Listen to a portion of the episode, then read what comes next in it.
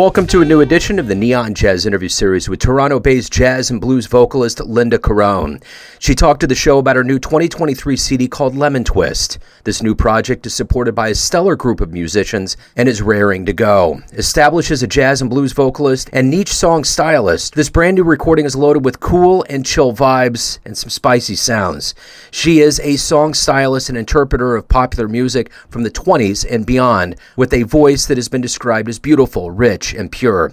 Linda sings with a pure vocal style all her own. She's got a great story. Enjoy this interview. Thank you for taking a minute out for Neon Jazz today. I appreciate it. Yeah, no problem. so before we get into your brand new album, you know, I think that's the beauty of what we're going through right now is that, you know, the musician world, artists, everyone, but especially the musician world really was upended by COVID. And I'm curious how you survived that approximate two year period and how you've changed the way that you approach your music and, and the business of it now. Hmm. Well, um, yeah, COVID. I mean, I was just uh, adapting, I guess, like everybody else. And uh, in between watching the news, uh, you know, and having gigs canceled, of course, um, I kind of concentrated on um, you know, researching, listening to more music, I ended up doing a couple of uh, collaborations, video collaborations online. Um, I know there was a lot of streaming going on, but I thought um, since I did my first out al- my debut album, I I got into creating videos um, and learning that myself. Actually, um, I thought that would be a good way to to express, you know, some of the repertoire that I that I do um, with video and uh, collaborate with musicians.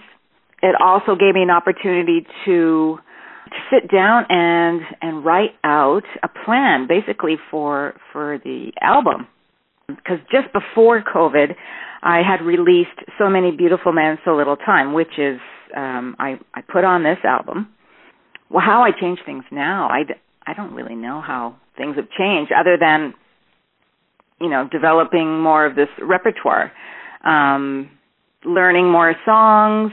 Um, some of them I put on the album. Like I had a, a good idea of what I wanted on there, and I got to sit down and really sort of think about how I was going to put it together. Um, I applied for a grant, and that's really the reason why I was able to do this album.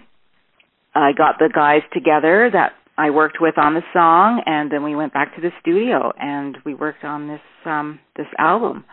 And of course, I knew I had a couple, you know, I had a good idea of the guys that I wanted in there. And other than that, I um just kind of coping and adapting with uh, with the COVID. So, it didn't really change that much for me because um because I had been spending a lot of time on the computer writing grants or or listening to music or um making videos and doing graphics and so yeah. I got to get, out it. more often. Yeah. No it's all good. So i'm curious with this album you know how does it feel? Does it feel cathartic? Does it feel like it's phoenix rising? I mean this has to be a really good introduction back into the world of live music uh yeah for sure i mean um we you know i'll be looking forward to the launch um, where I'll get to play with the guys, right? and that'll be fun. Let me let me kind of go back to how all this began for you. Talk to me a little bit about where you were born and raised, and how these seeds of jazz have become who you are today. Um, well, I'm from Toronto, born in Toronto. You know, I came into the the music kind of later on in my life for singing, not for everything else, because I had a passion for music very early on and I have many influences.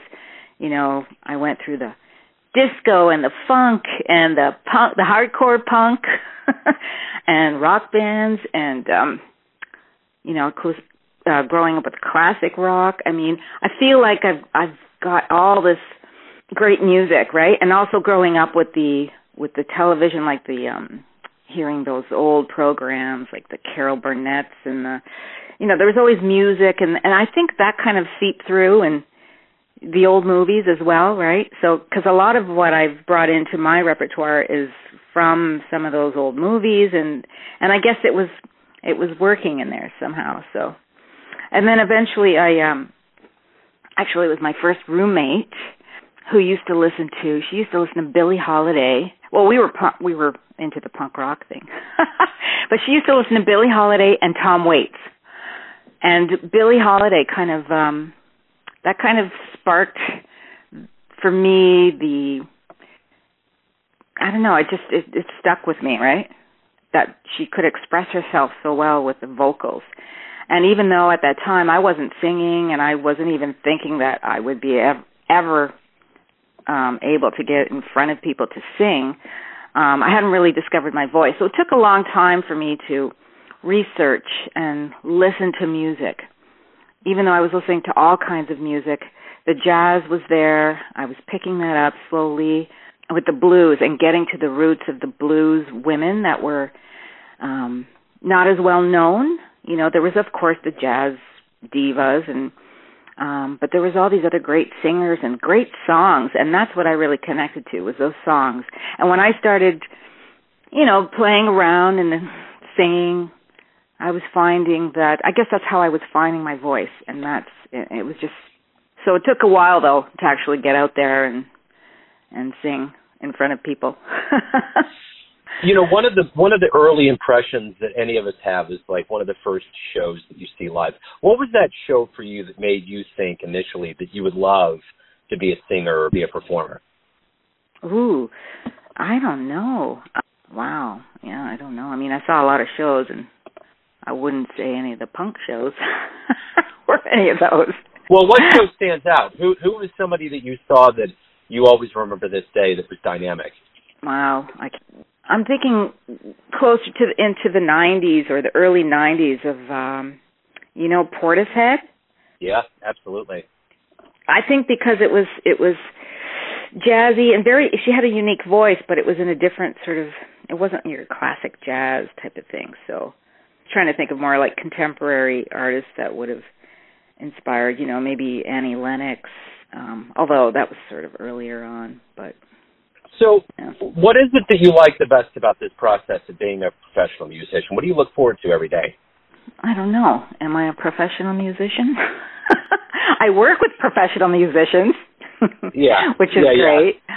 I always, you know, I I still always say that I'm I'm I'm still like learning you know, even though people tell me, "Oh, you look so comfortable and at ease," and um, initially, you know, it took. I, I think because it took so long to get that courage to do it, and now I find myself working with some of the best musicians here in Toronto, and uh, sometimes it can be intimidating. Uh, but you know, the more professional, the nicer they are. I find, and you know, I don't have. You're not dealing with the egos and that sort of thing. They're just it's always just a great experience, right? And I learn as I go along and um still. So it's a learning process. That's what what I think. so what do you learn from those kind of veteran esteemed players? What do they teach you and, and, and how does that translate into how you approach music?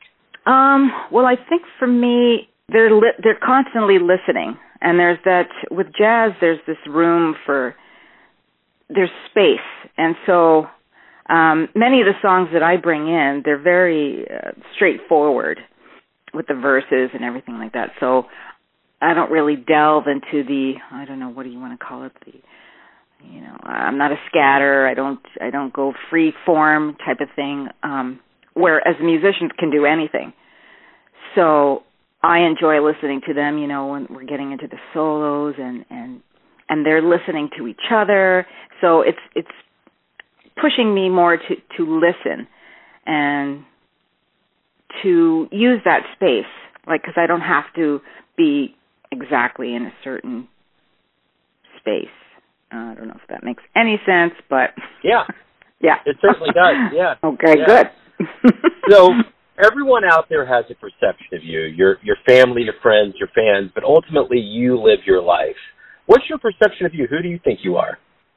I need to express myself um, creatively. So whatever that may be, visually. Um, you know, that's my background. I, I went to graphic design school uh, because that's what I knew how to do, and um, so from there, you know, the music I think was just banging away at me because it was always in there.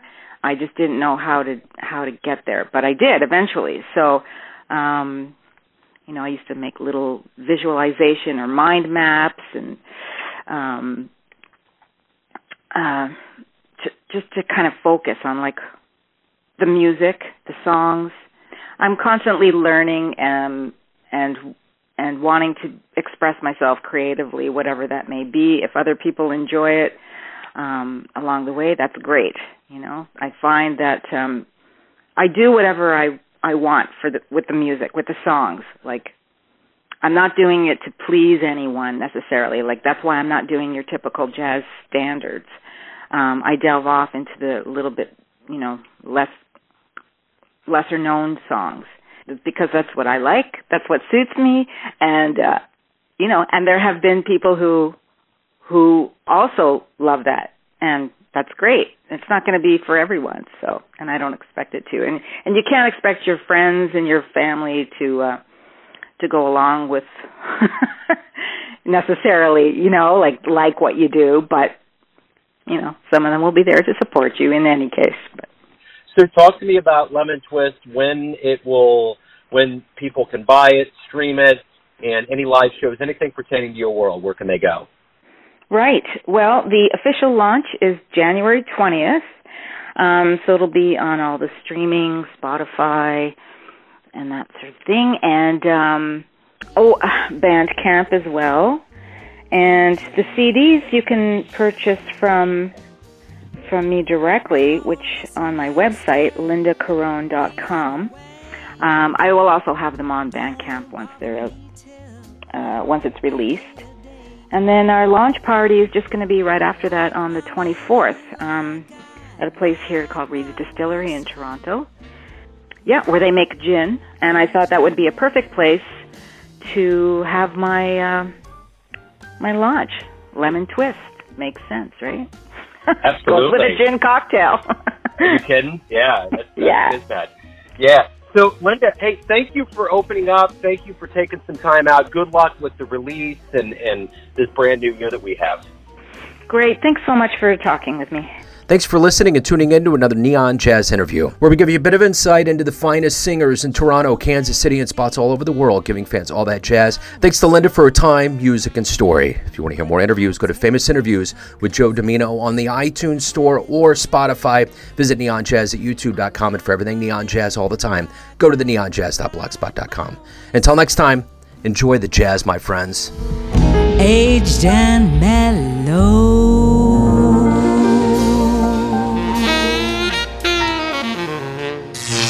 Neon Jazz.